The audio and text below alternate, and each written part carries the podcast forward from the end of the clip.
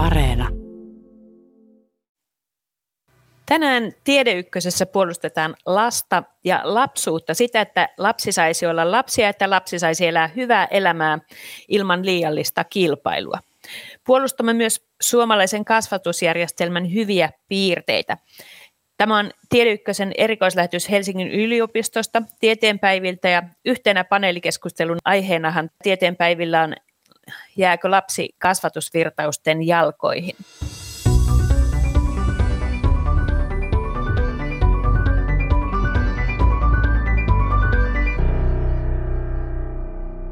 Helsingin yliopiston rakennetussa studiossa on fyysisesti läsnä psykologian professori Lea Pulkkinen. Miksi suomalaista koulua pitää puolustaa? Mikä sitä uhkaa?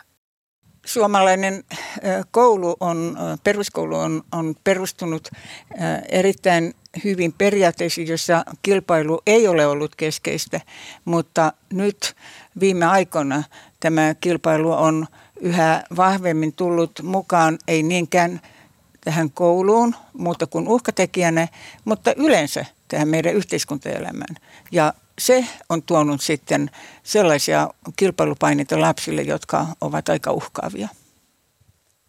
Etäyhteyden päässä on psykologian professori Liisa Keltikangasjärvinen Helsingin yliopistosta. Tervetuloa. Kiitos. Mistä me puhutaan, kun me puhutaan kilpailusta lasten elämässä? Tämä on aika tärkeää juuri selvittää, että, että millä tavalla me käytämme näitä termejä, koska me saamme aikaan erilaista väärinkäsitystä silloin, kun meillä jokaisella on oma käsityksemme siitä, mitä kilpailu tarkoittaa. Nythän me, kun me puhumme kilpailusta, niin me usein perustelemme sen sillä tavalla, että kun tämä on kilpailuyhteiskunta, niin lasten täytyy kilpailla, heidät täytyy opettaa kilpailemaan pienestä pitäen. Ja sitten usein perustellaan myöskin näin, että, että lapsihan kuitenkin luontaisesti kilpailee, järjestää erilaisia tilanteita, kuka hyppää pisimmälle, joka, kuka juoksee nopeammin. Ja tässä on hyvin tärkeä ero, että onko tämä kilpaileminen aikuisen normittama ja aikuisen järjestämää, jolloin lapsi laitetaan tämmöiseen valmiiseen systeemiin ja ajatellaan, että hän tämän systeemin kautta sitten asteittain harjaantuu aikuiseksi, vai onko se semmoista lasten välistä kisailua, jossa, jossa tämä paras ja huonoin ja onnistuja ja ei onnistuja ei tulekaan siitä lasten leikistä, vaan se tulee tästä aikuisen normittamisesta. Siis tämän tapainen keskustelu, mitä ylipäänsä on kilpaileminen, mitä se eroaa siitä kisailusta, mitä lapset harrastavat ja, ja mitä se sitten lapselle tekee, tarvitaanko sitä ja tapahtuuko kehitys todella niin, että kun pannaan jo iästä lapsi kilpailemaan, niin sitten hänestä tulee tämmöinen globaalin maailman menestyjä. Tämmöinen keskustelu olisi hyvin tärkeää. Sitten Helsingin yliopiston studiossa on myös tutkijatohtori Silja Martikainen. Olet aivotutkija ja kehityspsykologi. Tarviiko sitä lasta tietoisesti muokata koko aika? Mikä on olennaista lapsen kannalta? Silloin kun puhutaan lasten kehityksestä, niin varmasti se, mikä on olennaista, on vuorovaikutus. Ja, ja aika semmoinen luonnollinenkin vuorovaikutus, mitä tapahtuu lasten välillä ja, ja lasten ja aikuisten välillä. Ja se ei välttämättä vaadi sellaista niin kuin suunnitelmallista kouluttamista tai, tai tämmöistä niin kuin suunnitelmallista tie, tietyn taidon kouluttamista, vaan aika paljon niin kuin sitä hyvin tavanomaista vuorovaikutusta ja, ja leikkiä jonka kautta sit monet, monet taidot kehittyy silloin parhaisvaiheissa. Haastattelin etukäteen liikuntasosiologian professori Hannu Itkosta Jyväskylän yliopistosta.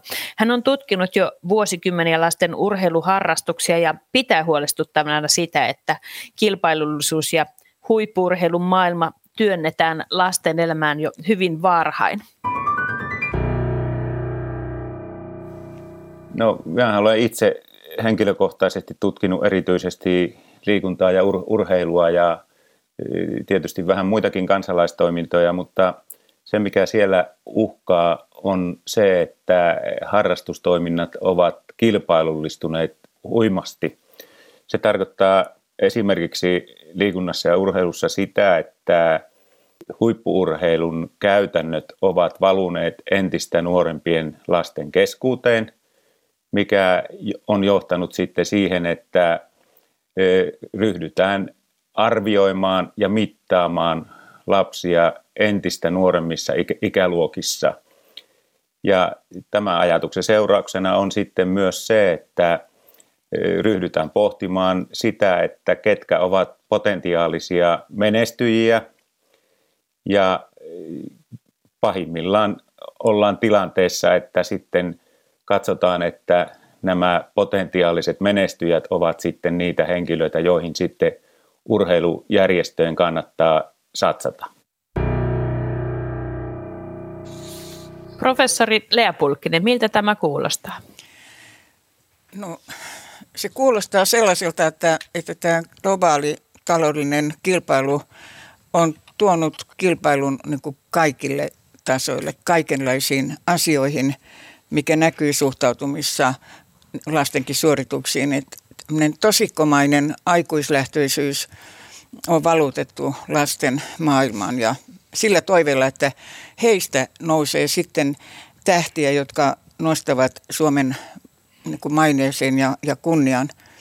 Mutta tässä on se ristiriita, josta jo aikaisemmin mainitsin, että kun nämä taloudelliset arvot ovat nousseet esille, niin ne samalla ovat johtaneet lasten kasvuedellytysten rajoittamiseen. Ja, ja kasvatusvirtaus, joka nimiten hallinnolliseksi kasvatusvirtaukseksi, niin sisältää sen, että tehdään päätöksiä, joissa ei oteta huomioon lapsivaikutuksia.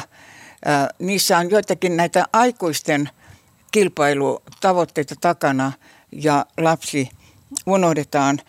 Kuitenkin odotetaan, että, että nämä lapset nyt sitten suoriutuisivat kaikessa aina vaan paremmin, vaikka heidän olosuhteitaan kavennetaan.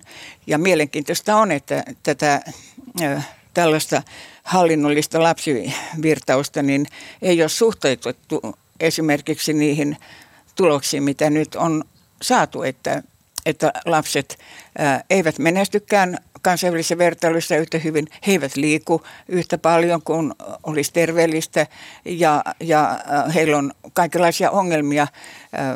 Tämä minusta on se ristiriitainen ja huolettava tilanne, joka on tästä taloudellisesta mm, arvomaailmasta syntynyt.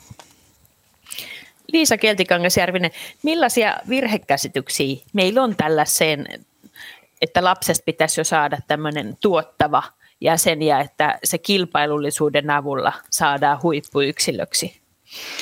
Meillä on monenlaisiakin väärinkäsityksiä, mutta nimenomaan tässä Lea Pulkkisen edellisessä puheenvuorossa tuli juuri esille, esille monia, näitä, monia näistä ajatuksista, että me puhumme tämmöisestä ääriyksilöllisyydestä ja se yritetään nähdä, esittää hyvin positiivisena asiana ja kuitenkin kun sitä tarkastelee, niin se käytännössä useinkin tarkoittaa sitä, että sieltä poimitaan hyvin varhaisessa vaiheessa ne menestyjät. Että yksilöllisyys tarkoittaa aina niiden menestyjien löytämistä.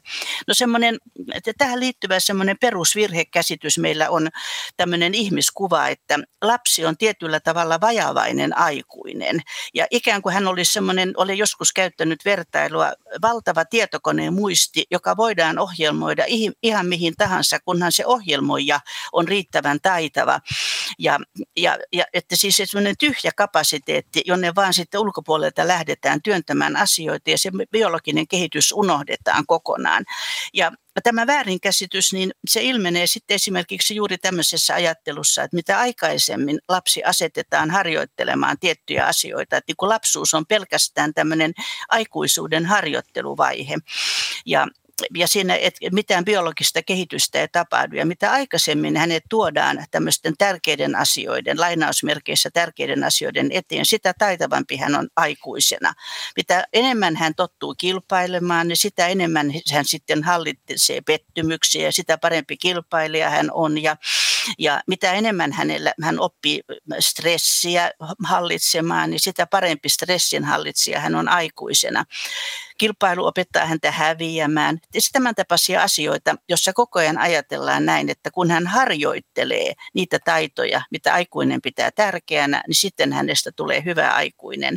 Ja tämä ei ole totta vaan esimerkiksi mitä kauemmin lapsen fysiologinen stressisysteemi saa olla koskematta, sitä parempi stressin hallitsija hän on myöhemmin, eikä niin, että sitä paremmin hän osaa, mitä paremmin hän on harjoittanut stressin hallintataitoja.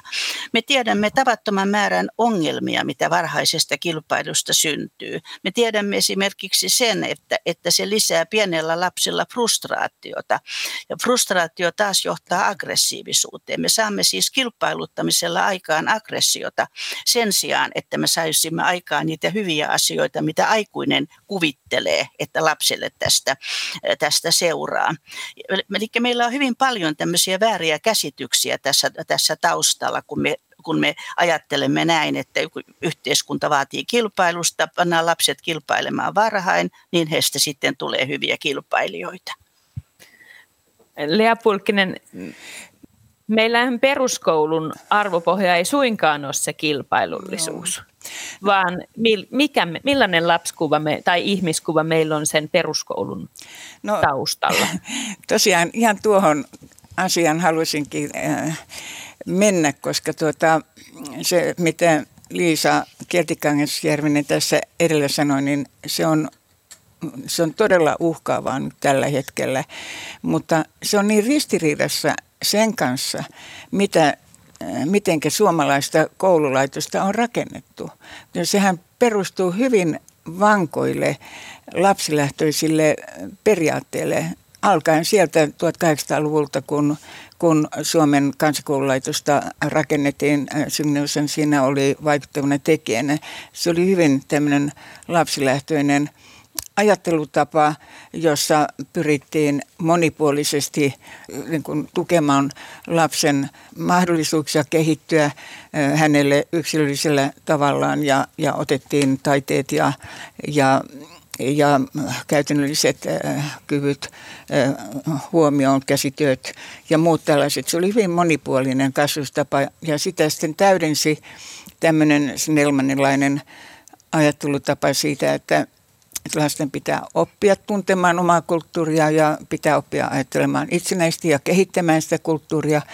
Ja näille aineksille sitten peruskoulu rakentui ja, ja vaikka sitä silloin pelättiin, että se uhkaa suomalaisten sivistystasoa, niin näinhän ei käynyt, koska sitten 2000-luvun alussa Suomen huipputulokset herättivät suurta hämmästystä maailmassa. Ja Suomessa uskotaan siihen, että, että oppilaat oppii, jos annetaan hyvää opetusta ja jos määrärahoja tuetaan, annetaan sinne, missä siihen tarvetta on. Eli kaiken kaikkiaan se lapsikäsitys, joka, joka tässä peruskoulussa on ollut, on se, että, että lapset luovat tulevaisuutta, että näissä lapsissa on sitä luovaa voimaa ja, ja, ja että heitä ei pidä tällaisiin muotteihin panna, vaan luotetaan siihen yksilölliseen kasvuun. Se on hyvin erilainen kuin se, missä me nyt olemme tässä sekavassa tilanteessa. Haluatko Silja Martikainen tästä jatkaa?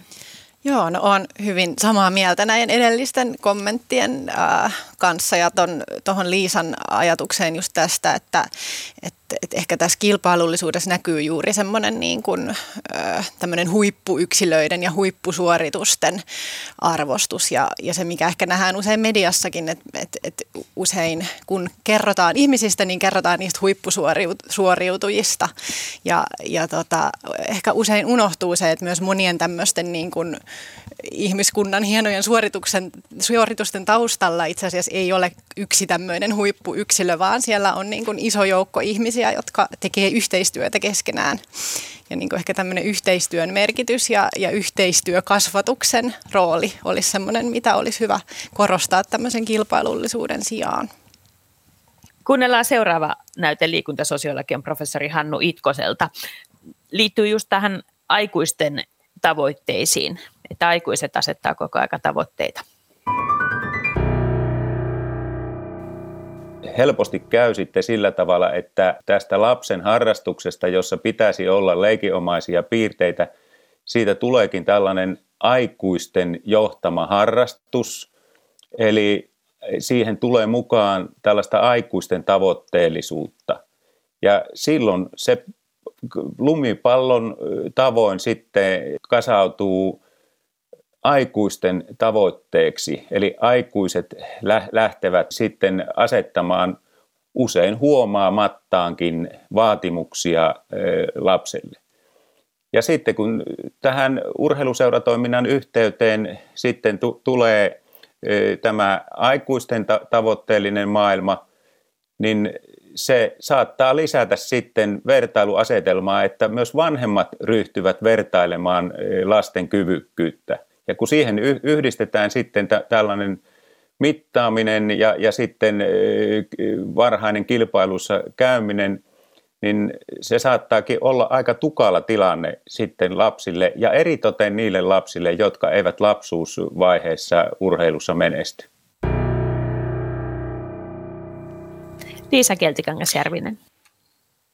Minä haluaisin korostaa tämän tavoitteellisuuden ja kilpailevuuden eroa. Ja nythän usein juuri puhutaan, että, että lapsi opetetaan tavoitteelliseksi sen takia sillä tavoin, että hänet laitetaan kilpailemaan. Ja kyllähän kaikki kasvatus on tavoitteellista. Että tavoitteellista on se, että, että lapsi opetetaan vaikkapa nyt olemaan kohtelias ja ystävällinen ja ottamaan huomioon muut ja empaattinen. Kaikkea mahdollista. Kaikilla on tietty tavoite. Mutta ei, ei tähän tavoitteeseen tarvitse välttämättä liittää sitä, että täytyy olla paras se. Kaikkein empaattisin ja kaikkein hymyilevin ja ystävällisin.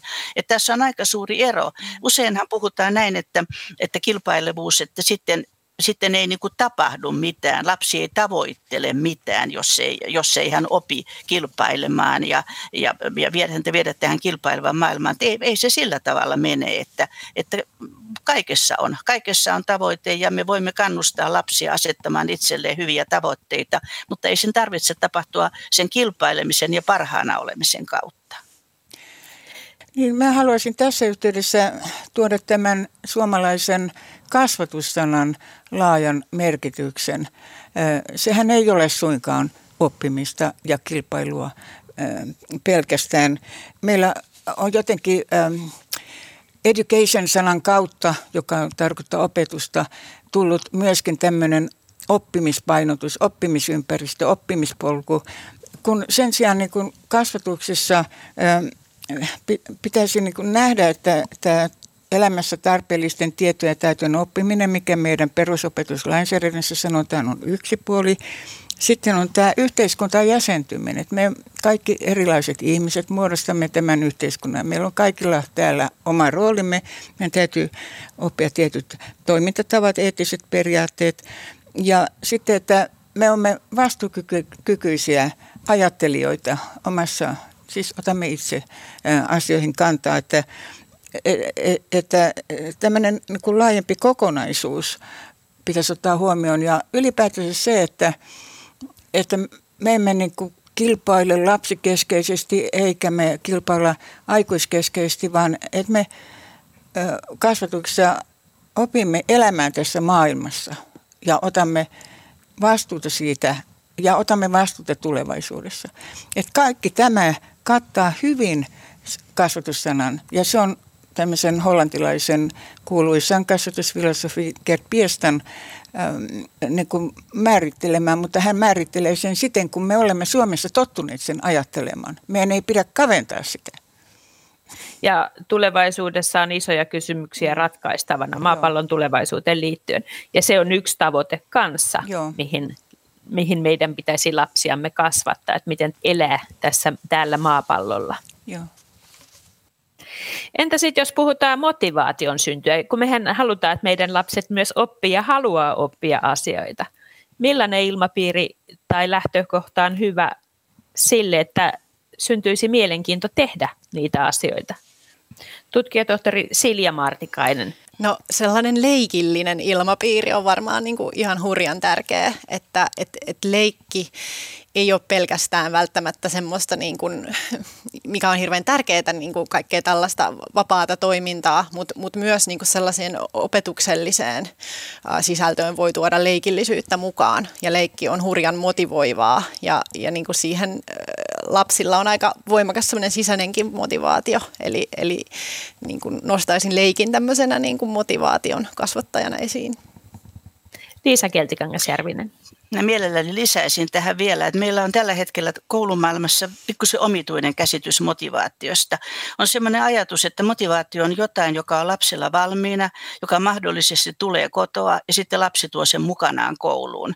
Kun kaikki oppiminen, osaamisen, onnistumisen elämykset, ne ovat motivaation synnyttäjiä. Siis onnistumisen elämykset, osaaminen, tekeminen, ne synnyttävät motivaatiota eikä niin, että se täytyy olla valmiina kouluun tullessaan. Tietenkin näinkin, mutta, mutta se on vuoro, todella vuorovaikutusta. Kuunnellaan taas näyte Hannu Itkoselta. Pikkasen tuohon ilmapiiriin liittyvää asiaa tulee seuraavaksi. Lapset ovat aika tarkkanäköisiä, eli he havaitsevat kyllä sen, että tällainen mittaaminen on meneillään ja se johtaa sitten siihen, että lapset alkavat keskenään vertailla toistensa suorituksia. Ja ihan tuolta ruohonjuuritasolta tulee sen kaltaista viestiä, että kun lapset sitten vertailevat toisiaan, se muuttuu sanallistamiseksi ja tämä puolestaan sitten johtaa tällaisiin syrjiviin käytäntöihin, juuri tämä, että ryhdytään keskenään vertailemaan, tuottamaan huonommuutta, niin silloin siitä on hyvin lyhyt askel sitten tällaiseen kiusaamisen kulttuuriin. Ja pahimmillaan sitten lapsi lopettaa tällaisen vertaispalautteen pohjalta koko urheiluharrastuksen. Niin, millaista sen yhdessäolon pitäisi olla, että meille kehittyisi sosiaaliset taidot sellaiseen suuntaan, että me voitaisiin yhdessä rakentaa parempaa tulevaisuutta? Ehkä sen voisi nostaa ihan lyhyesti esille, että, että tämmöinen niin kuin harrastustoiminta, vaikka siinä olisi kilpailua mukana, niin sen voi kääntää myöskin positiiviseksi. Jos ajatellaan sillä tavalla, että on joku urheilujoukkue vaikka se kilpailee toista urheilujoukkuetta vastaan, niin jos valmentajat sit ovat, ovat mukana ja, ja ymmärtävät asian oikein, niin se antaa kyllä myöskin mahdollisuuden tukea toisiaan, liittyä, kuulua johonkin joukkoon, tukea pettynyttä, käydä yhdessä läpi pettymyksiä. Eli siis tässä on juuri se ero, että kuinka aikuinen suhtautuu, kuinka käyttää hyväkseen näitä elementtejä ja kuinka rakennetaan yksilöllinen kilpailu, jossa jokainen kilpailee toista vastaan, vai vaan kuinka rakennetaan semmoinen ryhmähenki, että me yhdessä teemme jotakin, yhdessä onnistumme, yhdessä häviämme. Että näitä positiivisiakin mahdollisuuksia tämä kilpailukin tuottaa. On kysymys, kuinka aikuinen se järjestää ja kuinka se aikuinen se normittaa. Tutkijatohtori Silja Martikainen, haluatko jatkaa siitä, että, että mitä mahdollisuuksia liikuntaharrastuksella on lapselle vaikka sosiaalisuuden kannalta? Kyllä, siis nimenomaan tämmöisessä urheiluseuratoiminnassahan paljon positiivista.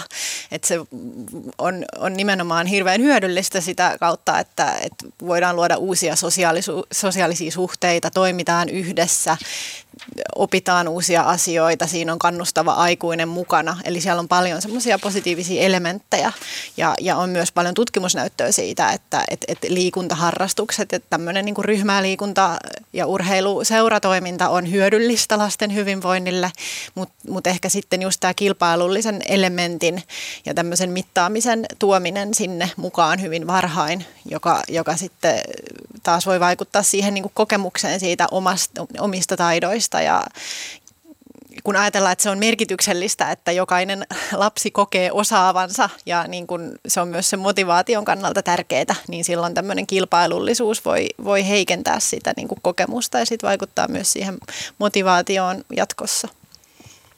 Lea Pulkkinen. On erinomainen asia, että, että pääministeri Marinin hallituksessa on nyt määrätietoinen pyrkimys tuoda harrastustoimintaa koulun piiriin. Ja sillä tavalla saadaan monille lapsille liikunta, taide ja muita harrastuksia koulupäivän yhteydessä, jolloin juuri näitä yhteisöllisyyttä ja sosiaalisia taitoja voidaan siellä kehittää. Ja sitten ne, jotka sitten haluavat osallistua mm, kilpailevampaan seuratoimintaan ja muuhun, niin se on teille, heille tietysti mahdollisuutta, mahdollista, mutta että suurin osa lapsista on tyytyväisiä semmoiseen niin koulun piirissä tapahtuvaan liikuntaan ja, ja siinä keskenään kisailuun. Tämä on erittäin hieno uudistus. Mä haluaisin vielä siitä vähän, että miten tärkeää se on, että me aikuiset valvomme tai ohjaamme lapsia oikeisiin sääntöihin ja siihen, että miten toisille puhutaan ja millaista on vaikka pukuhuoneessa se kulttuuri. Mitä jos lapset jätetään sinne keskenään selvittämään näitä asioita? Mitä silloin tapahtuu ja miksi aikuista tarvitaan tässä? Eikö se liene ratkaisevan tärkeää, että nämä sosiaaliset taidot, niin ne eivät tule luontaisesti, ne ovat sovittuja, kulttuurista riippuvaisia. Lapsella on valmius niihin, mutta ne eivät kehity sillä tavalla luontaisesti, että aikuinen voisi luottaa niihin. Aikuista, aikuista tarvitaan koko aika. Jos lapset jätetään omin päin sosiaalisten taitojen opettelemisessa, niin on suuri vaara, että tulee se, tulevat ne tehokkaimmat taidot käyttöön. Ja nehän ovat silloin viidakon laki. Aggressiivisuus on erittäin tehokas sosiaalinen taito. Se ei ole aina häiriö, se on myöskin taito selviytyä nopeasti ja tehokkaasti. Että on hirveän helppo jotenkin päästää valloille ne kaikki primitiiviset tunteet ja käyttäytyä niin, mutta se, että me pystyttäisiin käyttäytymään sosiaalisesti muut huomioiden, niin siihen tarvitaan paljon mm. aikaa ja paljon aikuisten tukea. Niin ja se on hirveän ymmärrettävää, että, että silloin kun meillä ei ole vielä niitä aivojen rakenteitakaan yhtä kypsinä, kehittyneenä kuin, kuin aikuisilla, niin meidän on vaikeampi säädellä esimerkiksi meidän tunteita. Se on ihan, ihan itsestään selvää ja sen takia se on tärkeää, että, että siihen tarvit, tarjotaan sellaista säätelyapua. Lea Pulkkinen. Tämä keskustelu oikeastaan liittyy semmoiseen vähän laajempaan kysymykseen kuin tämän lapsen kehitysvaiheen huomioonottoon. Meillä on tällä hetkellä aika vahva tämmöinen aikuislähtöinen koulutuspoliittinen virtaus, joka syrjäyttää nämä lapsen eri kehitysvaiheet. Lapsuudessa on hyvin tärkeitä itseisarvoisia vaiheita, ei sillä tavalla, että joku ikävaihe palvelee seuraavaa. Varhainen koulua aika palvelee kouluikää tai, tai lukio palvelee yliopistoa. Ei näin, vaan jokaisella vaiheella on oma merkityksensä tässä kehitysprosessissa ja näitä, näitä pitää ymmärtää ja, ja silloin myös se, että mitä tukea lapsi tarvitsee omilta vanhemmiltaan, mitä hän voi hyötyä kodin ulkopuolista vaikutteista, mitä koulusta ja näin edelleen. Kuunnellaan tähän väliin näyte Hannu Itkosen haastattelusta ja jatketaan tästä samasta aiheesta sitten Siljan ja Liisa Keltikangas-Järvisen kanssa. Me tiedämme sen, että lapset kehittyvät hy- hyvin eri, eri aikaisesti. He, heidän val, valmiutensa karttuvat eri, eri aikaisesti. Ja sitten myös tällainen lasten temperamentti on hy, hyvin erilainen. Lapset näihin kasvatusvirikkeisiin sitten reagoivat eri, eri tavoin. Ja näin ollen taitava, osaava, tietävä kasvattaja sitten ottaa huomioon myös lapset, lasten yksilölliset ominaisuudet ja tarpeet. Puhutaan ensin vähän siitä, että mitä tämä yksilöllinen kasvu tarkoittaa. Se, että kalenteri-ikä ei ole se, mistä me voidaan päätellä lapsen taidot. Ja sitten puhutaan sen jälkeen vähän temperamenttieroista, siitä miten erilaisia lapset on. Mutta Silja, voitko aloittaa sitä, että mitä se tarkoittaa, kun sanotaan, että lapset kehittyy yksilöllisesti? No syntymästä asti me ollaan hyvin erilaisia ja reagoidaan asioihin eri tavalla. Ja, ja sitten vielä se maailma, mihin me tullaan ja se, ne kaikki vuorovaikutuskokemukset, mitä me saadaan, niin vaikuttaa siihen, että, että, että miten me kehitytään. Lapset etenee sillä omalla kehityspolullaan ja sen takia niin kuin samanikäiset lapset voi olla eri vaiheessa siinä kehityksessä, esimerkiksi varhaiskasvatusiässä, esikoulussa, koulussa. Ja, ja, ja sen takia niin kun, kun toiset lapset pystyy jo, jo niin kun varha, niin kun kouluun ensimmäisillä luokilla itsenäisesti suunnittelemaan vaikka omaa toimintaansa, niin toiset tarvii siihen huomattavasti enemmän vielä aikuisen tukea. Liisa Keltikangas-Järvinen, olet tutkinut erityisesti temperamenttia. Mitä se temperamentti tarkoittaa niin kuin sen suhteen, että lapsia kohdeltaisiin yksilöllisesti? Oikeastaan voisin vastata tuohon näin, että usein on sanottu, että temperamentti on sama kuin yksilöllisyys, koska se on yksi näkökulma temperamenttiin, koska temperamentilla tarkoitetaan juuri sitä, että meillä ihmisillä on jo syntymästä saakka biologisia valmiuksia reagoida eri tavoin ympäristöön ja toimia eri tavoin, ja tämä taas sitten vaikuttaa siihen, kuinka lapsien suhtaudutaan. Mä näkisin tällä hetkellä ihan huomattavan ristiriidan sen välillä, että, että, meillä, on, että meillä on tämmöinen niin kuin paperilla puhutaan yksilöllisistä opintopoluista ja puhutaan yksilöllisyydestä. Ja kuitenkin on todella vaikea ymmärtää, että se on totta se yksilöllisyys, että me olemme oikeasti yksilöitä. Ja kun me puhumme vaikkapa yksilöllisistä opintopoluista, niin se oikeastaan tarkoittaa vain sitä, että kuinka nopeasti joku etenee sillä opintopolullaan ja kuinka pitkälle hän sillä pääsee. No ei se vielä ole sitä yksilöllisyyttä, mitä temperamentti esimerkiksi tarkoittaa. Ja semmoinen temperamentin perusajatus, että ei ole olemassa hyviä ja huonoja temperamentteja, vaan kaikkia temperamenttia tarvitaan. Ne ovat syntyneet evoluution tuotteena sillä tavalla, että yhteisö toimisi mahdollisimman tehokkaasti. Tarvitaan uudistajat ja tarvitaan jarruttajat niin, että asiat sujuvat, menevät järkevästi. Mutta tällä hetkellä tämä temperamenttien ymmärtäminen on pelkästään juhlapuhe. Ja käytännössä oikeasti meillä on äären, hyvin pitkälle mennyt temperamenttien arvottaminen. On tiettyjä hyviä temperamentteja ja sitten on näitä tiettyjä temperamentteja, joilla varustettuja ihmisiä. Me suvaitsemme. Me ymmärrämme ja suvaitsemme heitä, mutta oikeasti he eivät ole, nämä temperamentit eivät ole ihan sitten niin mukavia. Et ihan sama kuin peruskoulu rakennettiin sen takia, että kaikki potentiaali saataisiin, saataisiin niin, niin, niin kuin lapsille käyttöön, niin ihan samalla tavalla me tällä hetkellä olemme tilanteessa, että me hukkaamme tämmöisten vääristyneiden arvojen takia, me hukkaamme tiettyihin temperamentteihin liittyvää potentiaalia. Kuunnellaan sitten vielä Hannu Itkoselta yksi näyte.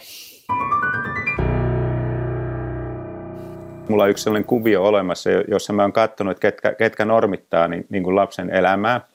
Ja jos katsotaan, että kodin merkitys, se laskee koko ajan, sitten päivähoito, koulu, se lisääntyy, se on suurimmillaan tuossa to, 7, 9, 10 vuoden vaiheessa – sitten tulee, tulee tota, niin siihen sitten tulee harrastusmaailma, joka sekin on mielenkiintoisesti, että 7, 9, 10-vuotiaana mennään har, harrastuksiin mukaan.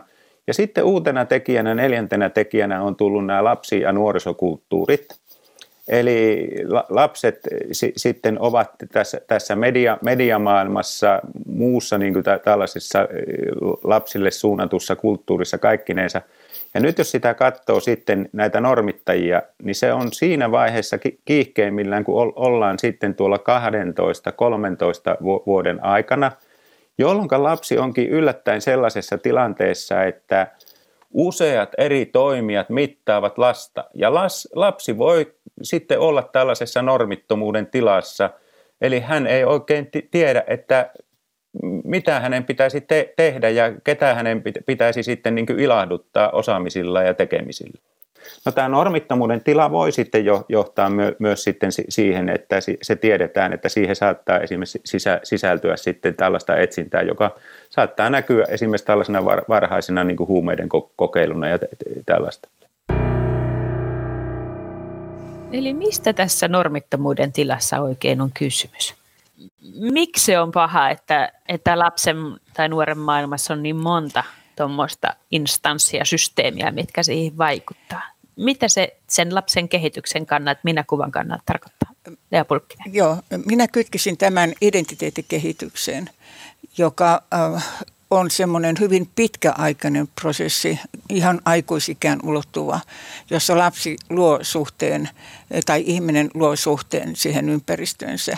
Ja silloin kun lapsi on jonkun, sanotaan niin kuin semmoisen turvallisen ja, ja, ja vahvan oman perheen piirissä, niin, niin hänellä on myös tavallaan se turvallinen suhde siihen ulkomaailmaan, koska hän, hänen ensimmäinen identiteettivaiheensa on tämmöinen omaksuttu identiteetti.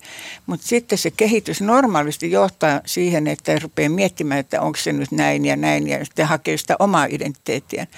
Mutta silloin, jos tätä turvallista yhteisöä ei ole, vaan on kaikenlaisia vaikuttajia, niin se tarkoittaa, että se identiteetti on ihan hajalla. Se normittomuus on tavallaan niin kuin identiteetin hajallaoloa.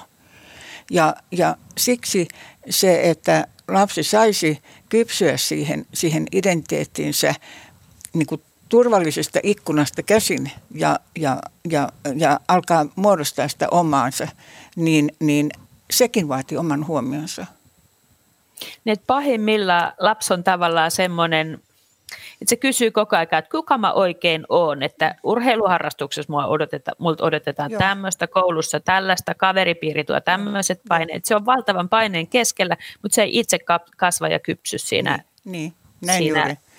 Ja on niin kuin, se on iso työ koota siitä ne palat sitten, jos ajatellaan, että kun tämä ihminen tulee 25-vuotiaaksi ja aikuistuu, niin, niin kun rakentaa sitä identiteettiä niistä hajanaisista palikoista.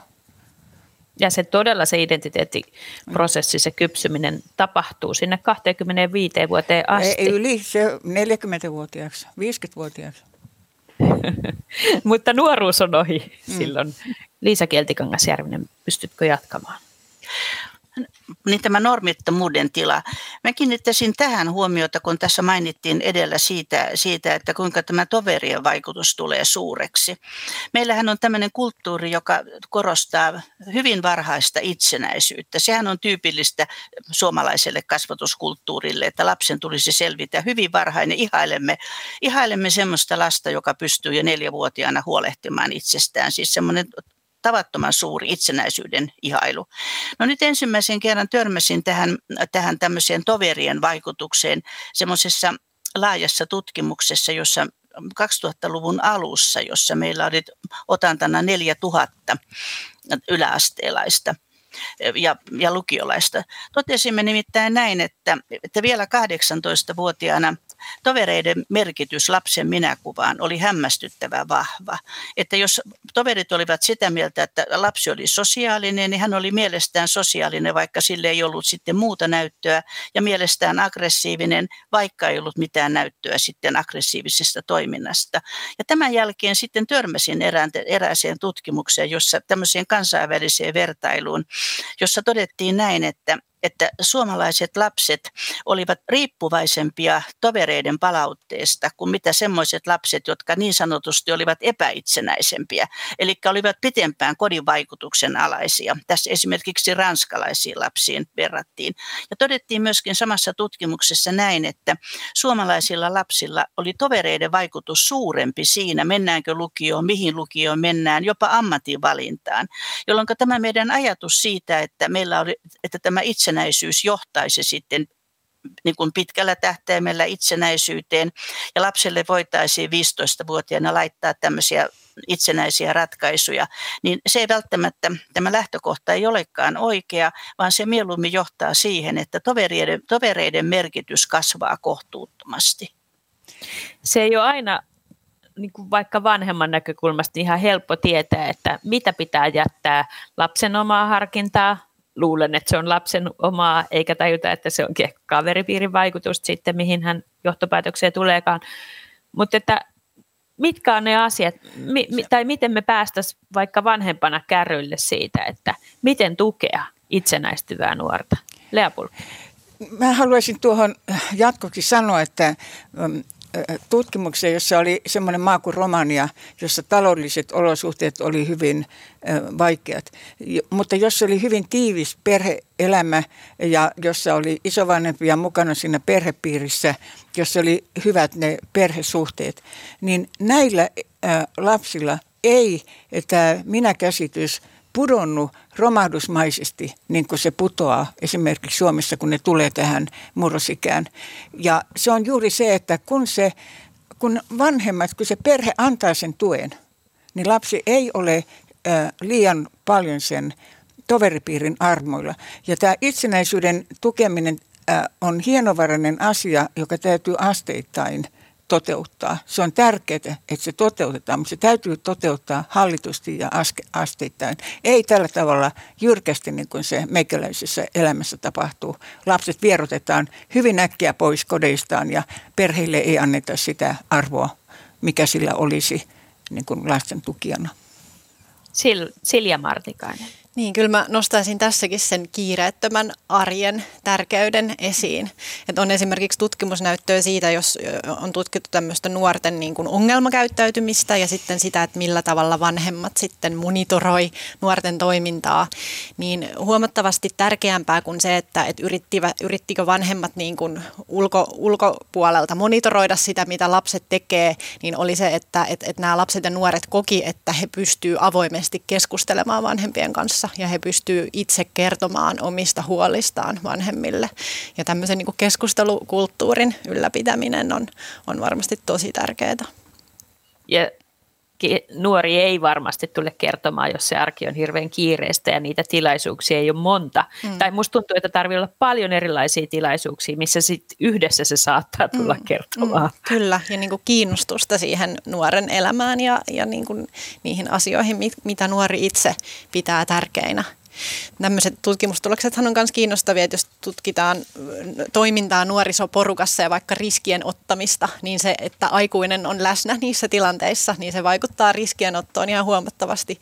Eli silloin kun nuoret on siinä porukassa keskenään, niin he ottaa ihan, ihan eri tavalla riskejä kuin sitten kun vanhempi on siinä mukana tai aikuinen on siinä mukana. Eli ihan se aikuisen läsnäolo jo, jo tuo sellaista niin kuin, ä, tukea siihen, siihen toimintaan ja, ja toiminnan ehkä niin kuin, niin riskien hahmottamiseen. Liisa Keltikangasjärvinen.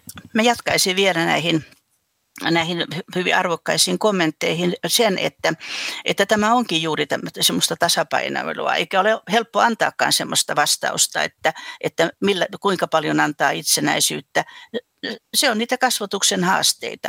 Mutta yksi tämmöinen nyrkkisääntö tietenkin voisi olla se, että kun vanhemmat miettivät näin, että, että puuttuako, sanoako, ohjatako, jättääkö lapset itse päättämään. Tämä, että mitä sitten seuraa, minkälaiset ovat seuraukset ja mitä tapahtuu ja kuka niistä ottaa sitten vastuuta. Että ottavatko toverit sitten minkälaista vastuuta siitä, jos se lapsen riskinotto menee liian suureksi, voiko tovereilta odottaa mitään. Vanhemmilta kuitenkin sitten odotetaan, odotetaan jotakin tai heillä on mahdollisuus myöskin myös vaikuttaa siihen. Tämän tapainen esimerkiksi ihan yksinkertainen sellainen kysymys, että nyt jos tämä ratkaisu meneekin sitten ihan pieleen, niin kuka siitä ottaa vastuun? Niin silloin se voi antaa vanhemmille semmoista ohjetta siitä, että, että tässä ei mahdollisesti tätä asiaa nyt ei ihan jätetäkään toveripiirin ratkaistavaksi, vaan, vaan tässä tässä nyt vanhemmat tulevat ehkä astetta konkreettisemmin mukaan ratkaisuun. Jos ajattelemme tämmöisiä loppuelämää koskevia ratkaisuja, niin kuin tämmöisiä pitkälle tähtäviä koulutusratkaisuja, niin eihän niitä ihan kokonaan voi jättää 15-vuotiaan sen hetkisen mielialan ratkaistavaksi, vaan kyllä siinä tarvitaan vanhempien apua pohdinnassa ja keskustelussa ja ohjauksessa. Sosiaalisen median vaikutus on ainakin tuntuu tosi valtava, ainakin lasten ja nuorten ajankäytössä. Mitä siitä voisi sanoa tähän vaiheeseen? Silja Martikainen. Hmm. No varmaan sosiaalinen media ja digilaitteet ylipäätänsä on nykyään aika semmoinen niin kuin, äh, läpileikkaava osa meidän arkea ja, ja sen takia ehkä semmoisia niin selvärajaisia mustavalkoisia tuloksia niin kuin niiden merkityksestä ei ehkä voidakaan tehdä. Et enemmän niin kuin antaisin painoarvoa sille, että miten sitä sosiaalista mediaa käytetään, mitä, mitä siellä tehdään ja niin kuin millaista se digilaitteiden käyttö ylipäätänsä on. Et sillä voi olla niin kuin hyvinkin myönteisiä vaikutuksia esimerkiksi sosiaalisten suhteiden ylläpitoon, yhteenkuuluvuuden tunteeseen, mahdollisuuteen löytää esimerkiksi itselle samoista asioista kiinnostuneita ystäviä, mahdollisuus jakaa tunteita, kaikki tämmöisiä tosi hienoja asioita. Mutta sitten toki siinä voi olla haitallisiakin ilmiöitä, esimerkiksi jos liittyen vaikka semmoiseen jatkuvaan digilaitteiden käyttöön tai, tai peliriippuvuuksiin tai, tai kiusaamiseen tai tämän tyyppisiin ilmiöihin. Niin meillä on tulossa uudistuksia. Oppivelvollisuus pidentyy ja sitten se helpottaa kustannuksia koulutuksen osalta. Esimerkiksi lukiossa kirjat tulee ilmaiseksi ja näin poispäin. Mutta mitä pitäisi tehdä, että tästä oppivelvollisuuden pitenemisestä saataisiin paras hyöty esiin?